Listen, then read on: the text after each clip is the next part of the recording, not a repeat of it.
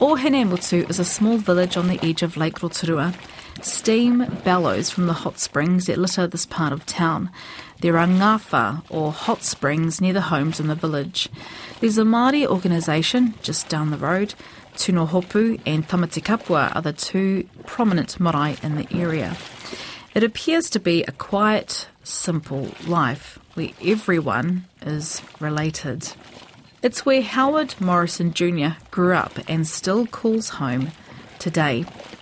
In his mid 50s, Howard Morrison Jr., son of the late entertainer Howard Morrison, launched a solo singing career and a new album in May of this year. Fly me to the moon, let me play among the stars. Let me see what spring is like on Jupiter or Mars. Another word. Howie Morrison Jr. Kia ora, kia ora, kia ora, Howie. Kia ora, darling. I'm 55 now, so I'm not allowed to use the junior anymore. So they reckon. Kiss me. Fill my heart with song and let me sing. As part of Māori Music Month, I sit down with Howie to talk about his father's influence, music, kapahaka, and growing up in the village. Well, I'm sort of a liquish all sorts because I'm Tainui, Ngati Maniapoto, um, Tai Rāwhiti, Rongowhakaata, Te Arawa, Rangi Wewehi, Ngati Whakaue, uh, Tūhoe, Ngati Pukeko, uh, me te motu tapu o, o Tonga. So where's that hononga? Uh, Taho Togu Mama, she, her mother was half German, half Tongan. The, the coloured eyes and the fair skin, and I get the my big calf muscles from my Tongan side. Have you ever been to Tonga? Never, ever. No, so No. you've never kind of no. re- reconnected to that side of your. Well, hopefully one day I will. Yeah, but as long as they promise not to make me try and attempt to climb a coconut tree, because I don't think I'll get up with my puku. Rera ki te marama kia haka me ngā petu. Kia ki te ai te kōwanga ki te atea. Where, where did you grow up? Did you grow up in Ohinemutu, where we are today? I grew up here. I was going to say all my life, but I'm not dead yet. So yeah, I've spent most of my life here in Ohinemutu. And us as a family were very fortunate to be brought up around Kapahaka. I think since the age of four or five, we all started. All our first cousins got together every Sunday with my auntie Dinner and Uncle Trev, and everyone else was off playing sports, and we were on the side, on the side, on the banks of the mighty Utuhina River, singing to Utuhina mai ngā iwi, and then we developed into having the first family cultural performing group for tourists over here in Tama. From that, as we got a bit older, a film crew turned up and they wanted to do a, a movie about a young Maori boy called Rangi's Catch. So we all trying our best to outperform one another, and Tim actually got the part. That was his first motion picture was Rangi's Catch, and we, all the other cousins decided to get together and we sort of figured out why he got the part because he was the ugliest and the darkest at the time. so it all developed here. that- So through our life, Kapahaka has always been a, a major part of our lives, you know. I left school with my BA, bugger all. But because of my cultural upbringing, I've traversed the world three times over, you know, and got to meet, shake hands with presidents and prime ministers and He's this old little hucky hucky pimply bum from Ohinemutu shaking hands with all these dignitaries. And it's not actually till you go overseas that you realise, hey, you know, we're pretty unique people. They want to know the natives of New Zealand, you know. So it's pretty cool. Then when you come back, well, you're just another Kazi or, or whatever. But certainly our cultural upbringing has helped us a lot. Even cousin Temuera would, would agree to that. Are you saying that the, that music and song took you around the world? Is that Oh, yeah, we have a saying in our family, have piupiu will travel. Because of that, we forwent a lot of other opportunities, like myself and my brother-in-law had a chance to have a Kiwi trial, play for the Kiwis, and oh, no, hang on, there's a trip to Japan coming down. In to league or Japan. rugby- league. league. League, yeah.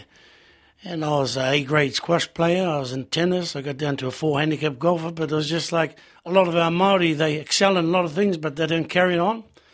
And there's always something around the corner that might be better. Oh, hang on, hang on. We're, we're going to Canada. There's a trip in Canada. We'll go over there and we'll get paid 50 bucks a week. Oh, yeah, yeah, that's us, that's us. So, in a way, it sort of dictated my life as well.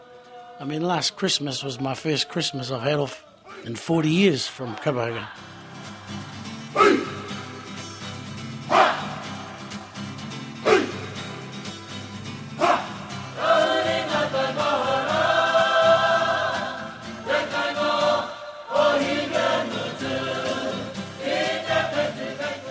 I didn't miss it.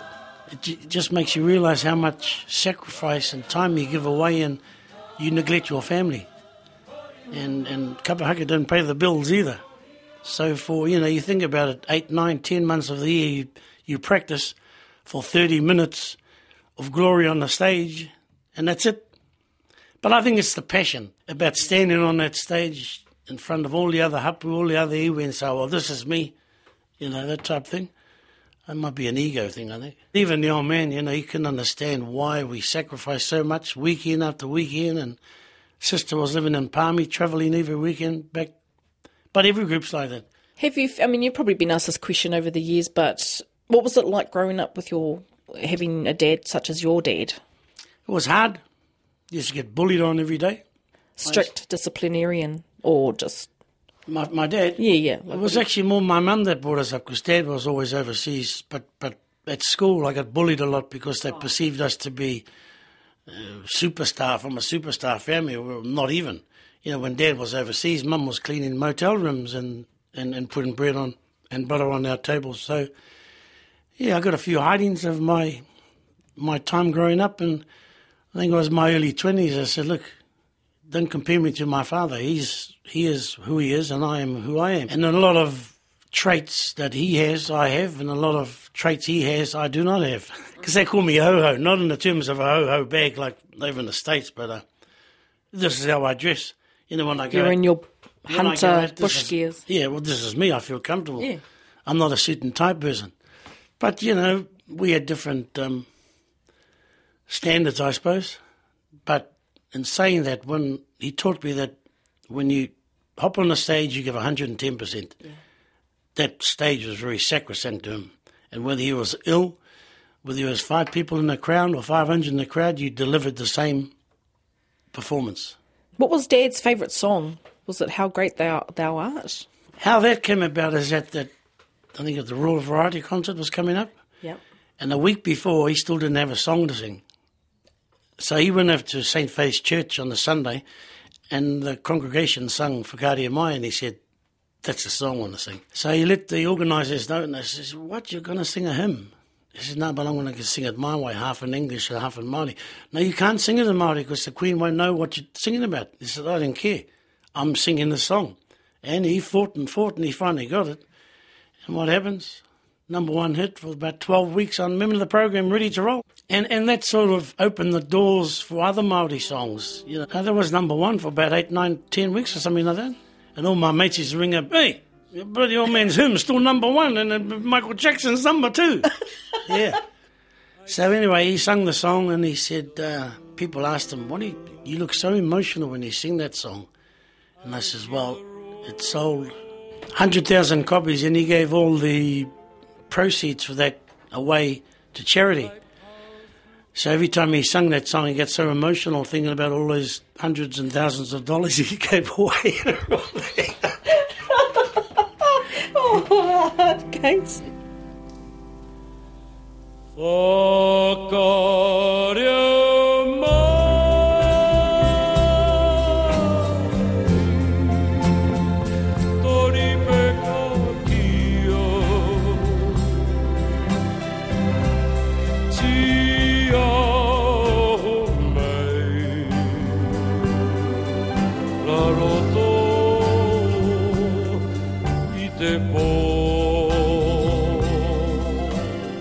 what do you think was the one of the greatest lessons you learnt through your dad's work ethic and his stagecraft and his timing.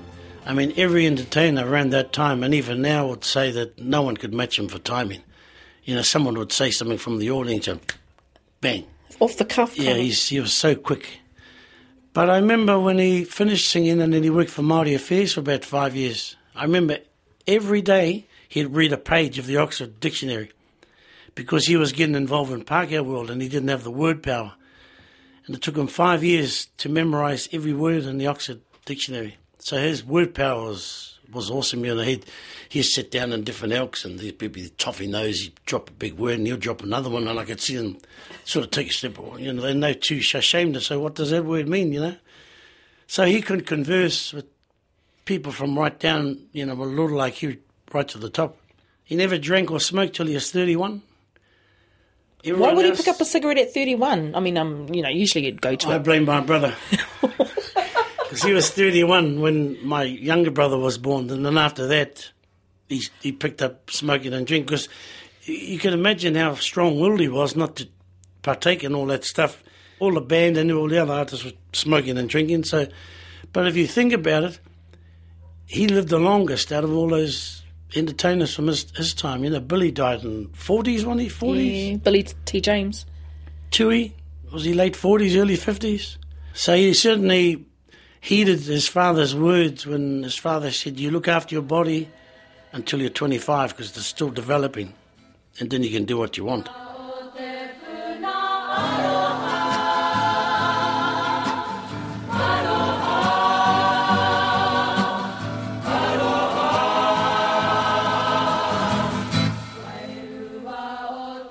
Ngāti Rangi Wewehi Kapahaka group originates from Awahou, near Ngongotahā in Rotorua. The group was founded to raise money for their marae, and since that time have gone on to win the national competition Te Matatini twice, the first in 1983 and the second in 1996. Trevor Maxwell and his late wife Atareta tutored the group for several years. As Howie Morrison explains, Kapahaka was all around him as a child. I was nine. So you were in the midgets We were in first? the midgets, yeah, we Yeah. had the midgets, then the intermediates, Then the midget, yeah. and then the seniors. So seniors, what period of that was you? Was it the early 80s or? Uh, the 75, my first national. That was Gisborne. Oh, so 75. And 77 was Wellington, I think. Oh, I might be a year off. No, actually, 77 was my first one. Oh, shit, I can't remember. but I know I've done 15 nationals and 19 regionals. Funny, my Uncle Trev, he's my favourite uncle of all time. He is. And all our one-liners, me and Tim do, they all derive from him. You know, on once or always when he said, give that man a milkshake, we were in Philadelphia and this, our, our liaison said, oh, I'll have five margaritas. Oh, hang on, hang on, bro. What's a margarita? Oh, it's a thing with salt on it. I said, no, no, no, no, I'll just have a Budweiser. Uncle Trev leaned over to the barman and said, barman, give him a milkshake. So anyway, I had my Budweiser and they drinking their margarita and after Uncle Trev had a zippy, barman, give us a Budweiser. Parties and cocktail evenings, people are coming around with hors d'oeuvres and sausage rolls, you know, they offer to you. He'd look at them and go, oh, not for me, I'm driving. Oh, man, he What a, was... what a comedian! He's a character, man. It's all our funny ha ha things that me and Tim do all derive from that fella. Yeah, shit, he was funny there. but in saying that, he was a great tutor, he was a great uncle. When, when did you decide to walk away from the Ropu? 2002, I think, was my last stand with uh, Rangi Wewehi up in Auckland. And I was living at uh, at the time. And all my aunties and uncles, oh, come and do something for Ngāti Whakaue. We're always missing that, you know. So I went down and I started a, um, just a, a ngaho group, you know, getting all the oldies down there. And she, I said, gee, I wish my kapahaka serious group back home were like that, you know, all the old aunties bringing in the scones and, and the pies and all that. Howie Morrison previously fronted Māori Television's Hunting Aotearoa show. As he talks about his new album and music, it all started after a conversation with a mate. Uh, well, my good friend John Tamihere, I owe a lot to for for instigating that. Yeah, so we sat down and he says, "Well, it's like this, mate. You're not getting any younger." That's how he talks straight out. He says, "You got one shot. If you go down to Googler, you only got yourself to blame." so anyway, I came up with those songs, and there were actually only five. We were just going to do an EP. It's an EP, oh, yeah. And then we were sitting with him, and he said, "You want to launch it on Mother's Day?" And I said, "Yep." He said, "What's your hook?" I said, "Well, the hook is the album, "Yeah, but there's no hook." And I said, "Well, what's your hook?" And I said, "You should, should sing a mum song." And I said, "Oh, I might sing one of Dad's ones, my mother's eyes? And he said, No. The most famous mum song in New Zealand is Tui Teka's Mum.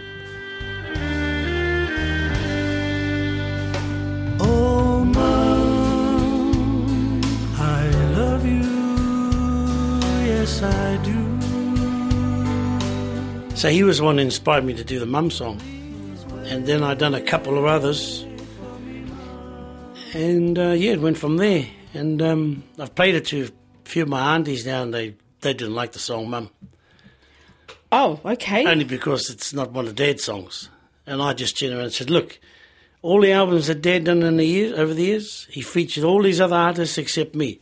So I'm not singing one of his songs on my album. and this album is about you, not your father.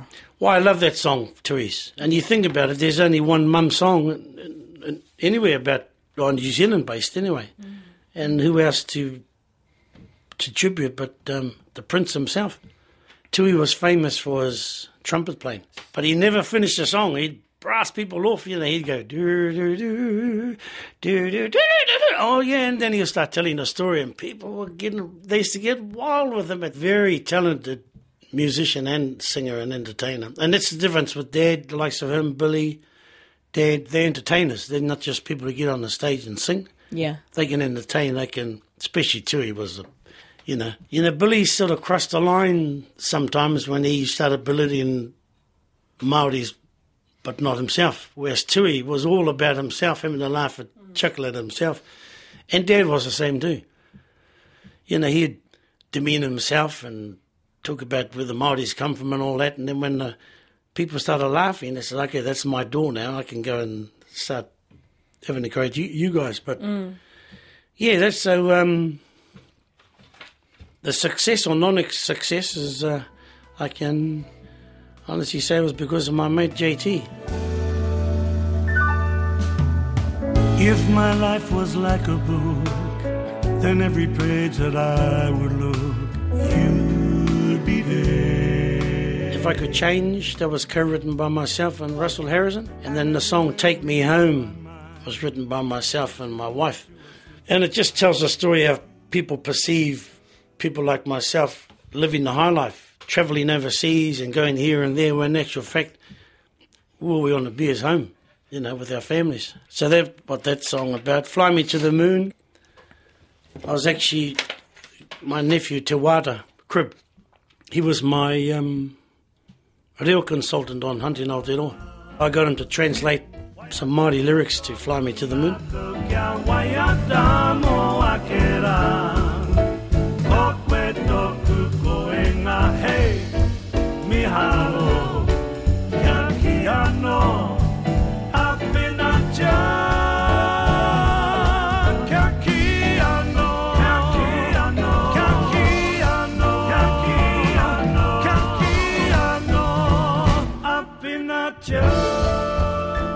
Also, oh, Gamaka Miss. Sorry, Oh. Fiso, yes, from. he done the Māori for If I Could Change. And then obviously Ngā Tini Mate, those kupu were from um, Auntie Nena and Uncle Bob Wehi. I'm interested to know th- three of your favourite songs and why. What what songs have influenced you? I got so many. One of my favourite ballads of all time is um, One in a Million. One in a million, chance of a lifetime. It's about um, he'd been waiting all his life for love and then finally come along. That type thing. Sort of like a broken ass song, yeah. but Stevie Wonder, I've always loved his music. What's your favourite? St- oh, that's now that's a hard question. isn't she lovely? You know, the the, the faster up tempo ones. And I've always been, always been a fan of Tom Jones. I mean, he's still going and he smokes cigarettes, chain smokes, and half bottle of cognac every day. But his mate, his voice is just like red wine, just gets better and better. So I've got one of his songs in there. And I took my wife up to the studio, who not knowing what my purpose was, and then I got her to sing her some harmonies in there. So that's her feature. And Otherwise, I've done all my, I've done all my own harmonies because um, I love blend of harmonies. You know, you know, and people, especially Kiwis, and people of our ilk, they remember all the quartet days and all those songs, and there's nothing like it anymore. The high marks and all that. You know, you get a lot of um, great singers out there, but they don't utilise harmonies as much. Kapahaka still do. Beautiful singing now. Yeah, no, they do. Oh, we had a good hard taskmaster, auntie. Yeah.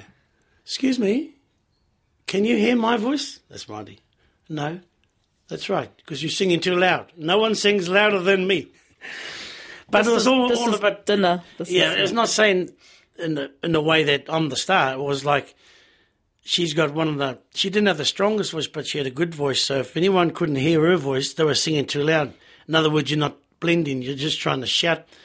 And the same thing applied to Dad when um, he had um, his guitarist became crook. So the boy said, "Oh, why don't you get uh, Tama Renata?" Oh yeah, okay. So Tama came along and he's playing the song, and then the, uh, the old man stopped the band and he said, "Boy, you come up the front, and I'll go where you are." And Tama said, "What do you mean?"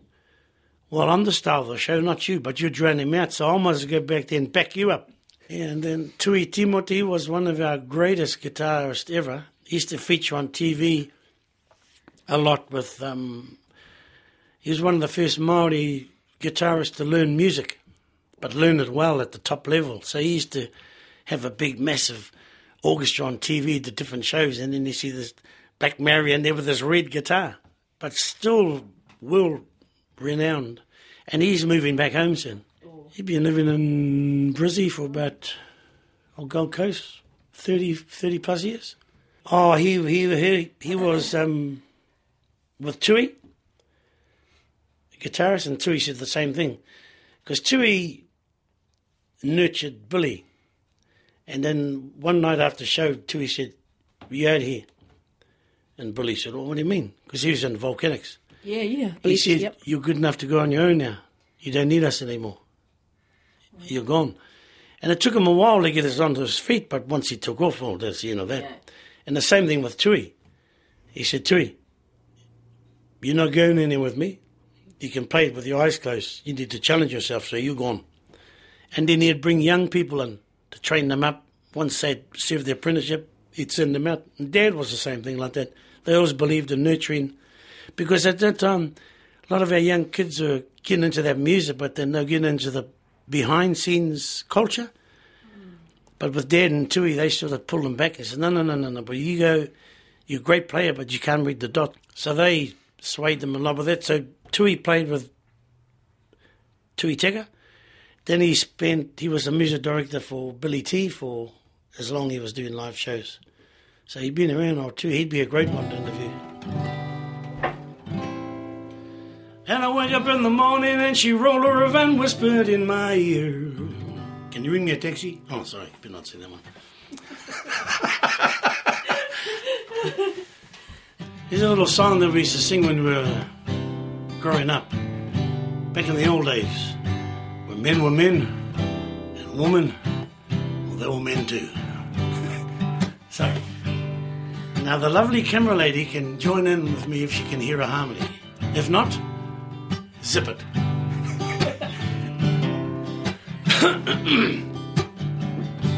You're blessed today